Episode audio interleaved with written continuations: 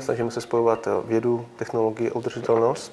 Ne moc lidí, nebo někteří na to nemají úplně pozitivní názor, někdo to prostě nechce jakým způsobem řešit a, spíš jde jako jinou cestou.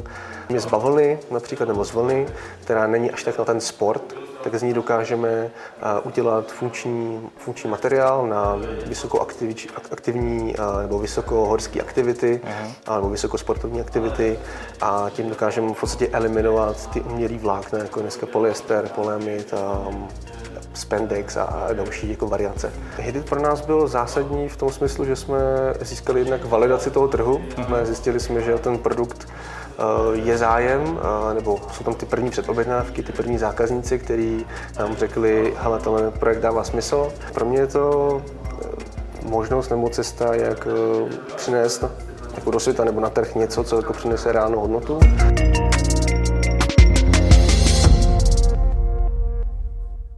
Dobrý den, vítám vás v dalším díle podcastu Nový start od Inovačního centra. Eh, tento podcast jako je trošku speciální, protože se teď nacházíme eh, na Festapu, probíhá tady startupový festival Festap 2023, a na kterým jsme si pozvali zajímavý hosty, eh, kteří, tam, kteří mají své přednášky a ty si vlastně následně bereme sem do nového podcastového studia. Kdo nás sleduje na YouTube, tak může vidět, že jsme trošku v jiných prostorách. A já tady mám řečníka, který před chvilkou skončil, eh, Filipa Matějku z, filmy, eh, z firmy Gaim. A Filip, já nechám na tobě, jestli by si představil, co je to za projekt. Mm-hmm. Děkuji za pozvání. Eh, Gaim je značka, která v podstatě spojuje, nebo je to sportovní značka oblečení, která se snaží spojovat tři pilíře. Snažíme se spojovat vědu, technologii udržitelnost. A v podstatě taková já tomu říkám triangulace, kdy, kdy právě tyhle ty tři pilíře měly být sjednocený. Dneska hodně vidíme samozřejmě vědu a technologie, dneska je to na dost vysoký úrovni v komerčním eh, sektoru, a ta udržitelnost je pořád takový téma ožehavý, který ne moc lidí, nebo někteří na to nemají úplně pozitivní názor, někdo to prostě nechce jakým způsobem řešit a, a spíš jde jako jinou cestou. A někdo naopak jsou firmy, které se tomu hodně věnují, ale myslím si, že v tom globálním hledisku ty velké firmy a to spíš využívají víc jako marketingovou argumentaci a komunikaci, než jako, že by reálně tu udržitelnost nějakým způsobem řešili.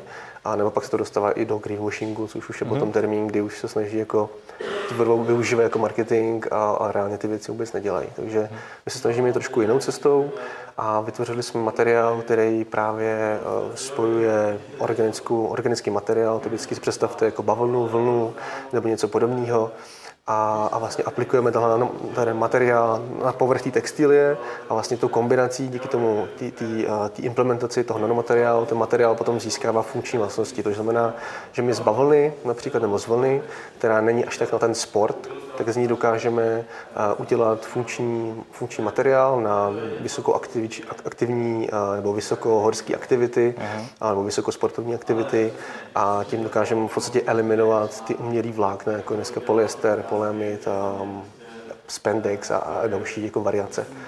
To znamená, to je naše cesta, naše mise. Myslím si, že e, to bude do budoucna nevyhnutelný, jednoduše o tom, co se děje v tom, v tom globálním hledisku, nějakým způsobem ty, ty ropný vlákna minimálně snížit na co nejmenší úroveň, ale v ideálním případě je nahrazovat nějakýma, nějakýma variacema. Vy, vy jste nedávno o, ukončili, nutno protknout, že úspěšně o, kampaň na Hiditu, mhm, ohledně hmm, nejpevnějšího trička. A jakou ano. roli vlastně to v, v tom hraje vlastně? I Hidit, myslím mm-hmm. Um, Hidit pro nás byl zásadní v tom smyslu, že jsme získali jednak validaci toho trhu. Mm-hmm. Zjistili jsme, že ten produkt uh, je zájem, nebo jsou tam ty první předobjednávky, ty první zákazníci, kteří nám řekli, hele, tenhle projekt dává smysl. Bylo to dobrý i pro tu, jinak pro tu validaci, ale jinak pro i potenciální investory, který jsme teda nakonec v té době neřešili, ale minimálně jsme měli v ruce něco, co jsme jim mohli prezentovat. A zároveň jsme tam měli nějaké i poptávky investorů, právě asi tři nebo čtyři, ať už menší investoři i fondy se o nás zajímali, že by do nás rádi investovali. Takže to tam to bylo super, zároveň tam bylo i to PR, nebo vlastně to mediální zmiňování a, to, a ta publicita, což pro nás zase bylo super, že právě o nás psali články sami o sobě. My jsme vlastně neplatili za žádný článek, mm-hmm. my jsme tak nějak šli jako samovolně, dá se říct kdy vlastně nás oslovil sám Čekráč, oslovil nás sám Forbes, sám, sám Red Bull, vlastně velký média, potom i nějaký menší, byli jsme mám pocit i na i dnes o nás psali, takže docela ta publicita tam byla a, a pro nás to bylo jako taková ta validace toho, že ten zájem jako tam je i ze strany těch médií, takže to dává jako celý smysl mm-hmm. a, a chtěli jsme v tom pokračovat dál. No a to nejpevnější tričko je vlastně jako v čem? A jako díky čemu? Uh, nejpevnější, uh, ono je to asi až moc možná glorifikovaný, uh, nebo přetažený za vlasy, samozřejmě je to takové jako, jako nejpevnější, uh, je to relativní, protože to triko se můžete vzít a jako dá se zničit, není to Aha. tak, že by nešlo zničit, ale ta, ta mechanická odolnost je právě díky tomu grafenu a díky uh, spojení těch jednotlivých molekul, pokud jdeme na nějakou teda vědeckou úroveň, tak eh, tím, že vlastně tam je větší přitažlivost těch molekul a, a vlastně je to těžší je od sebe otrhnout, dá se říct, uh-huh. zjednodušeně. Takže my jsme dělali i různé jako laboratorní testy, kdy jsme i zjistili, um, že vlastně ty výsledky jsou pak mnohonásobně vyšší v té odolnosti, než jsou jako běžný jiný materiály, například uh-huh. Kevlar. Kevlar se bere jako vysoce odolný uh-huh. materiál, tedy jako je v té pevnosti opravdu, opravdu odolný. A tohle teda jako přičnívá. A tohle, tohle jako, dejme tomu, že to měří v cyklech, dejme tomu, uh-huh. to měření probíhá v cyklech, kde tam to mám pocit bylo nějakých 22 tisíc cyklů má Kevlar, kdy se začne už potom ty vlákna trhat. Uh-huh. Ono se to, jmenuje se to Martindale test, kdy se vlastně testuje ta, jako, ta odpornost nebo ta odolnost mechanického tření a tam to vydrželo nějakých 22 tisíc cyklů ten Kevlar, potom už začíná se jako trošku deformovat a my jsme došli na nějakých až 60 tisíc a tam teprve jako začalo se praskat první vlákno. Takže opravdu jako ta, ta odolnost je vysoká Uh-huh. A je to právě díky tomu grafenu a díky jeho, a díky jeho vlastně vazbám a toho, jak je, jak je tvořený, je to vlastně jednoduchá vrstva uhlíku. A jak složitý je dostat ten ke, dostat eh, ten grafen eh, do vláken, do, do, do toho trička. Mm-hmm. Uh, složitý, tady v českém prostředí, jak se to vlastně dělá? Jako jo, to chápu jo. jako absolutně chemický proces. Uh, tak to ani jako nemůžu popisat úplně ten no, samotnou výrobu toho a ani jako bych to nedokázal, protože samozřejmě to už je v rukách potom našeho partnera, který se zabývá opravdu jako tím procesem. Uh, ono takhle, můžu říct, že uh, ten primární zdroj je grafit, uh-huh. to znamená dneska běžně grafit vidíte v tuškách, obyčejných uh-huh. tuškách, který se dají gumovat tak je to uhlíková forma, takže jakýkoliv, vlastně, jakákoliv extrakce z jakýkoliv uhlíkový sloučení, kdyby se dal vytvořit grafen, to znamená i z uhlovodíku, jako jsou jako ropné věci nebo jakýkoliv prostě jiných uh, polymerů, tak eh, by šel extrahovat uhlík a z toho by šel jakoby, udělat grafen. Takže potom jsou třeba kukuřičního škrobu by teoreticky šel takový grafen, to znamená jakoby ještě ekologičtější cesta. A my se tím využíváme, nebo náš partner využívá grafit, a z toho vlastně pomocí jako chemické syntézy vlastně extrahuje ten extrahuje grafen. Uh-huh. Potom si vlastně dál pracuje do různých forem, my teda využíváme formu tekutou, která je na vodní bázi, cca 70% je vlastně voda a zbytek právě pak jsou 2-3% grafenu, ono se to jako nezdá, ale ono fakt stačí jako málo procent. Mm, mm toho aditiva a hnedka vlastně ten materiál získává úplně vlastnosti. Uh-huh. A je tam teda ještě nějaký pohyb, protože ten grafen eh, ještě musí být spojený s tou látkou, aby vlastně ty látce držel, aby tím uh-huh. praním vlastně uh, se nedostal ven, aby se uh-huh. jako negradovala ta, vlast, uh, ta přitažlivost. No. Mě na tvý přednášce zaujala jedna věc a to je to, že ty jsi za prvý uh, měl nějaké už jako podnikatelské zkušenosti a řekl mm-hmm. si, a po, nějak, po tom, co si hledal novou cestu, kam se vydat, tak si viděl jedno video o tomhle, na tohle téma a hned si se, když to zveličím ještě, dostal, si šel na vlastní, jel na vlastní pěst do Číny. Mm-hmm. biznisově, prostě za nějakou příležitostí. A mě to jako připadá úplně jako nonsens. Teď jako zbalit se a jet do Číny, bych no. si říkal, že málo kdo uměl v tu chvíli jako anglicky, nebo kam si to dostal a no, proto, no, no. proto jako problémový. Vůbec si nedokážu představit, že půjdu sám hledat uh, podnikatelskou příležitost v nějakém oboru uh, do, tady, do, tady toho, do tady toho trhu. No, nebylo to jednoduchý. Uh, samozřejmě ta cesta byla jako náročná, už je ta samotná cesta, ale zároveň i to rozhodování, jestli tam jako jet nebo ne. Uh, já jsem vlastně to musel hradit z vlastní kapsy, takže samozřejmě tam šly hmm. jako ty moje, moje rezervy, které jsem si tvořil v průběhu, v průběhu let. A, ale samo o sobě, jako, jak říkáš, bylo to náročné v tom, že právě jsem měl do země, který vůbec jako, nevím, co od ní čekat, nikoho tam neznám. Bylo mi 26 let, nebo 25, 26, myslím.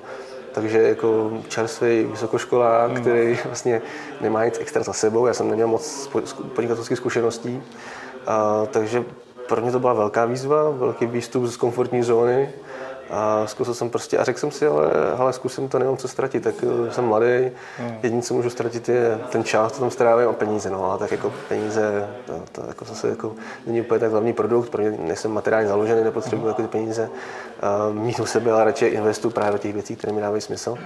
Takže jsem prostě, já zkusil jsem to a jak, jak jsem i zmiňoval na, na, na přednášce, tak uh, vlastně jsem asi 25 hodin nespal, a jsem teda, moc jsem toho ne, nevypil, moc jsem toho nesněl a přijel jsem vlastně na hotel. A to teda nevím jak to popsat, ale byl to takový emotivní zážitek, že vlastně člověk se neuvědomí, že v zemi, kdy vlastně nemůže se na někoho spolehnout, že vlastně nikoho nezná, jako má tam tu, tu firmu, která, která ho pozvala, ale to jsou lidi, který jako jsem v životě neviděl a který vlastně uvidím až ten další den, takže já jsem přijel úplně jako vyžímený na ten pokoj, tam jsem si prostě sednul a jako fakt jsem koukal třeba půl hodiny do zdi a už se jako jak nějak zase zrestartoval. A bylo to jako těžké, to musím říct, že vlastně to odloučení od té rodiny, jak člověk jako je úplně na konci světa, i když víš, že to na týden, tak prostě hmm. potom, já myslím si, že to spíš ten let způsobil a to, jak jsem jako byl dlouho bez spánku, tak to všechno nakumulovalo. A bylo to těžké teda, no. Hmm. Ale potom ten další den už mě vlastně vyzla ta firma, už se o mě starala a byli fakt skvělí, že Vozil mě jako, eh, pozval na jídlo, mě právě těch továren, jeli jsme do restaurace a fakt jsem jako byl celý den s nima. Pak jsme si, pak mě vlastně provedli po památkách, tam v tom, v tom eh, ty části, ty Číny. Takže to bylo jako skvělý a za mě jako skvělá zkušenost, i kdyby to jako nevyšlo v té době, nebo kdyby to nic nebylo, tak si myslím, že minimálně to je jako skill vystoupení z komfortní zóny. Člověk prostě zkusí něco nového. Já mám rád výzvy. Jako, mm. Bojím se hodně věcí, nebo jako občas, občas si říkám, ale tohle už je jako moc, nebo nejsem v tom komfortní, ale prostě rád to zkusím, když to prostě nevíde, tak hold se nejezdila ta, takže jsi ale do Číny vlastně už si tam měl nějakým stylem dohodnutý nějakou firmu, která jo. by ti s tím pomohla na tohledně toho Jo, jo, vlastně oni vlastně měli už, eh, byli možná jako jedni z prvních Číny, kteří už měli nějakou, jako, nějaký prototyp. Jo, ale jdeme o to, jak jako. se na tebe vlastně dívali. Ty tam přijeli s prvním 26 letý frajer. Já jsem si, že dělali... na tebe vidět, že jsi jako vyukaný z, z, no, toho, jasný, z toho trhu. Já si myslím, že byli, vzhledem k tomu, že jsem vlastně nevěděl, co ani říkají pořádně, že anglicky jako tak nějak jako moc neuměli, jako měla ta jedna ta sales manažerka, tak měla anglicky ale ostatní ne. A pak samozřejmě si povídali se sebou čínsky a mm. já Bůh ví, co říkal, nevím, myslím si, že byli z toho taky asi. A ty jsi znal aspoň tu technologii jako do detailu, že by si mohl říct, Hele, no, jako... v té době právě úplně ne, no. V té době jsem mu takový, jako, že jsem říkal, hele, tohle je zajímavý. To jsi tam fakt jel naučit. V podstatě, no. V podstatě jsem chtěl zjistit, i chtěl jsem i zjistit, jak to funguje v tom textu, protože přece Čína jako v tom je dominantní. A chtěl jsem vidět, jak tam i vypadá, když jsem pak i viděl továrny, jakým jsou stavu, tak eh, i to byl další důvod, proč jsem vlastně chtěl, chtěl potom ten vývoj a výrobu sem k nám do České, protože mm. Ta výroba v té Azii, jako když člověk vidí na první dobrou uh, ty látky, vlastně, které se vypouští potom, kam to vypouští ten, ten, mm. ten, jako ten odpad a, a ta špína a všechno, tak je to docela, docela člověka překvapí. To vlastně... on, se toho tom hodně mluví, ale když mm. člověk vidí, tak... Mm. Um, to by vlastně nešlo dohromady s tou udržitelností potom což no, je jeden z vašich pilířů. Okay. Jasný, a plus ta logistika, že to je další věc, co tý, v rámci té udržitelnosti taky nedává smysl. No. Hmm, hmm. A vlastně i v covidu se teda ukázalo, že vlastně ta výroba v těch vzdálených zemích je taky dost problematická. Když pak přijde taková pandemie, tak uh, jste na hraní a vlastně se vám uzavřou hranice. A, a potom vyhrává právě ten, kdo má tu výrobu takhle lokálně nebo v větších státech. No. Ty nejsi asi chemický vědec, ne, ne, ne, ne. jsem samouk. ale, ale, ale, ale zároveň je to v aktuální fázi v tvém podnikání asi to, nejkriti, to nejkritičtější teď, ne? Uh, myslím, tím, no. myslím tím, že teď jste ve fázi vývoje. Uh-huh. Uh, jak jako, teď jak jako mindsetově, jak složitý je vlastně, že podle mě teď asi spolíháš na úspěch těch, teď to nazvu jednoduše mm. jako vědců, mm, nemůžeš jim do toho mluvit, nevidíš pořádně jako tak nějak, co se tam asi jako děje, ale jo, očekáváš jo. skvělý výsledek, který půjde na ten trh. Tak teď jaký to?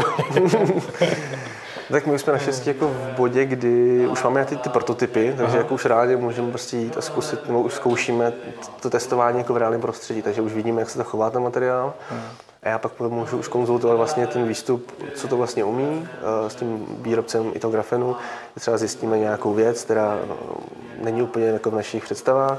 Zjistíme, hele, tohle bych chtěl prostě jako jinou koncentraci, dejme tomu toho grafenu, nebo prostě jinak, jinak to vytvořit.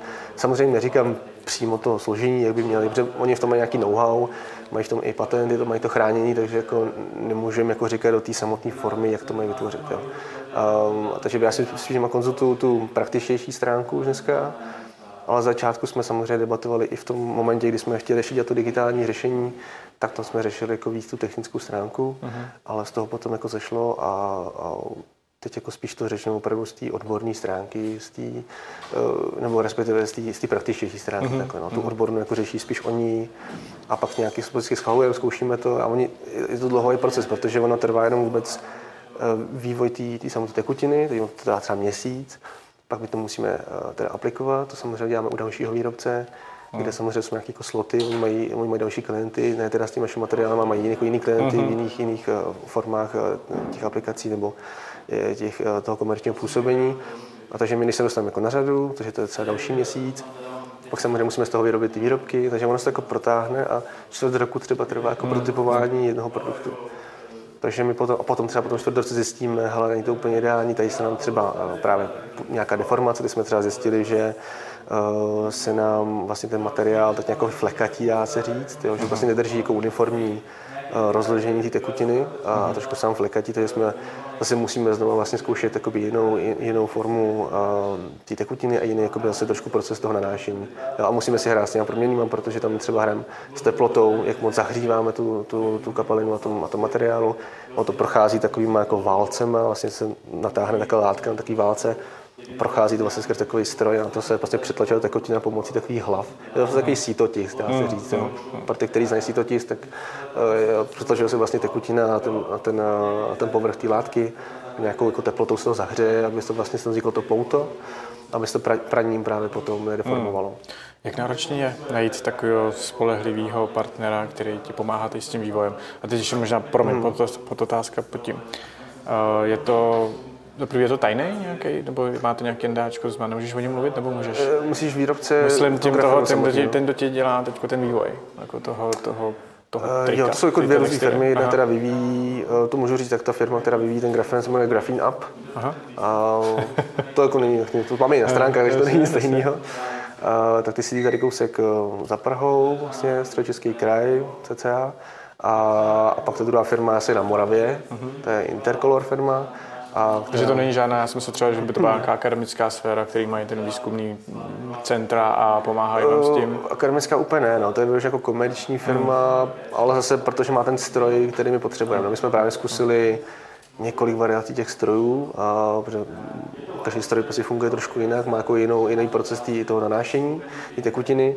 A jsme právě postupně až zjistili, který je pro nás ideální, protože další věc je to, že ten grafen, jak je, on je černý, respektive on je transparentní v té nejtenčí podobě, ale uh-huh. s tím nejsme schopni jako pracovat v průmyslové výrobě. Takže ten grafen se typicky skládá jako z několika vrstev toho grafenu. Takže my pracujeme s dvou až pěti vrstvama, což je dost unikátní světové, běžně se pracuje třeba s 30, 40, což už jakoby ztrácí ten smysl grafenu a vlastně těch vlastností. Takže my pracujeme jako opravdu s kvalitním grafenem a, a právě, um, to jsem ztratil nit. jo, no, no, no. Jo, zkusil jsem právě těch různých jako formací toho nanášení a, a, právě se postupně až došli k tomu, protože hodně těch, díky tomu, že je černý ten grafen, co jsem chtěl říct, tak uh, vlastně zanechává stopy na tom stroji, na tom válci třeba například. A oni pak s tím mají problémy to například yes. smejt, takže hodně jako těch firm nás odmítlo, protože mm-hmm. jim to jednoduše zanášelo ty stroje a že my jsme museli fakt najít jako poměr uh, toho, aby tam nebylo tolik toho, na, uh, toho jako bordelu, když to řeknu, aby, aby tam ten výsledek byl jako to, co očekáváme. No. Takže to bylo jako náročné to najít, hlavně v Česku, protože v Česku jsou ty možnosti jako dost omezený. Mm-hmm. To mě právě zajímalo, no, no. jak je to složitý najít tady toho partnera, no, no. který se můžeš opřít v tuhle chvíli. Jo, jo, jo. Těch těch výrobců je strašně málo a ten stroj, který používáme, tak vlastně jediný, jediná firma ho má právě na té Moravě. A myslím si, že i co jsme jako hledali, tak v celé Evropě, možná ještě jedna další, ale jako ten stroj už je jakoby ne moc se používá, což je, jakoby, není nechci starší, ale jako nepoužívá se na tolik variant, ne, ne tolik firm ho chce jako v rámci té aplikace. Takže právě ho, a je drahý, tedy to, to obrovská, mm, jako, mm, obrovská mašina, která prostě vychází na desítky milionů, takže jako i v český poměr do to investovat, když pak nemáte jako tu klientelu, moc nedává smysl, takže, takže no. Dobře, uh, my jsme si řekli vlastně, to žádný tenství, ty pospícháš teď tedy z Ústí, kde probíhá festa mm-hmm. do Prahy zpátky mm-hmm. a já mám na tebe teda poslední otázku úplně z jiného merku a to je vlastně, co pro tebe znamená to podnikání. Jako. Mm-hmm. Uh, nějaký filozofický roby. Ano, ano. Ber to, jako, to, jak to jako jo, cítíš. Jo, jo, jo. A podnikání, pro mě je to eh, možnost nebo cesta, jak eh, přinést jako do světa nebo na trh něco, co jako přinese reálnou hodnotu, co může třeba něco změnit, co něco řeší. Protože já bych, já bych osobně nemohl asi vytvářet něco, co nemá jako velkou přidanou hodnotu, nebo co, jo, typicky třeba aplikaci, která jako řeší nějakou malou věc, nebo něco, nebo aplikaci, která už existuje a jenom ji trošku pozměním. Jo, mě jako baví vytvářet něco nového, něco mm-hmm. inovativního, a co má právě jako možnosti, i, i tak možnost škálování jako do budoucna. Baví tě to z pohledu toho, že tam cítíš tu svoji seberealizaci? Jo, jo, jo. Mě právě baví ta komplexnost. Mě baví na tom materiální výrobě to, že vlastně tam fakt zapojím všechno, právě těch vědeckých oborů, což mě jako fakt strašně baví, eh, po, po tu výrobu samotnou, jako, jako to textilu, eh, po, to, po ten design. Jo. Já, si, vlastně, já jsem dřív pracoval jako videomaker, takže jako já dělám jako grafiku, nebo snažím se jako grafiku, videotvorbu, pro mě to, to podnikání celkově je takový se skupením všech těch komplexních věcí dohromady a to mě strašně baví. Protože pak člověk zkouší od nové věci, mm. nezacyklí se v nějakým jako Uh, jo, ně, nějaký jako jedné věci a, a snaží se jako dělat víc toho a člověk z toho strašně víc se plně naučí a pak se to dá využít jako v jiných, jiných mm. věcech. No. Takže pro mě je to jako, a je ta svoboda samozřejmě. Jako, mm. a jako peníze pro mě nejsou tak důležitý, pro mě spíš fakt přinést nějaký produkt, který reálně něco jako může třeba změnit nebo přinést nějakou hodnotu. Okay. No. Filipe, moc ti děkujeme, moc ti děkujeme, že jsi přišel tady na Festa, moc ti děkujeme, že jsi si tady sednul do podcastu, do studia. Uh, ať dobře dojedeš do Prahy a my... Se bude doprava dobrá. Ano. a my si počkáme na dalšího hosta, který nás čeká.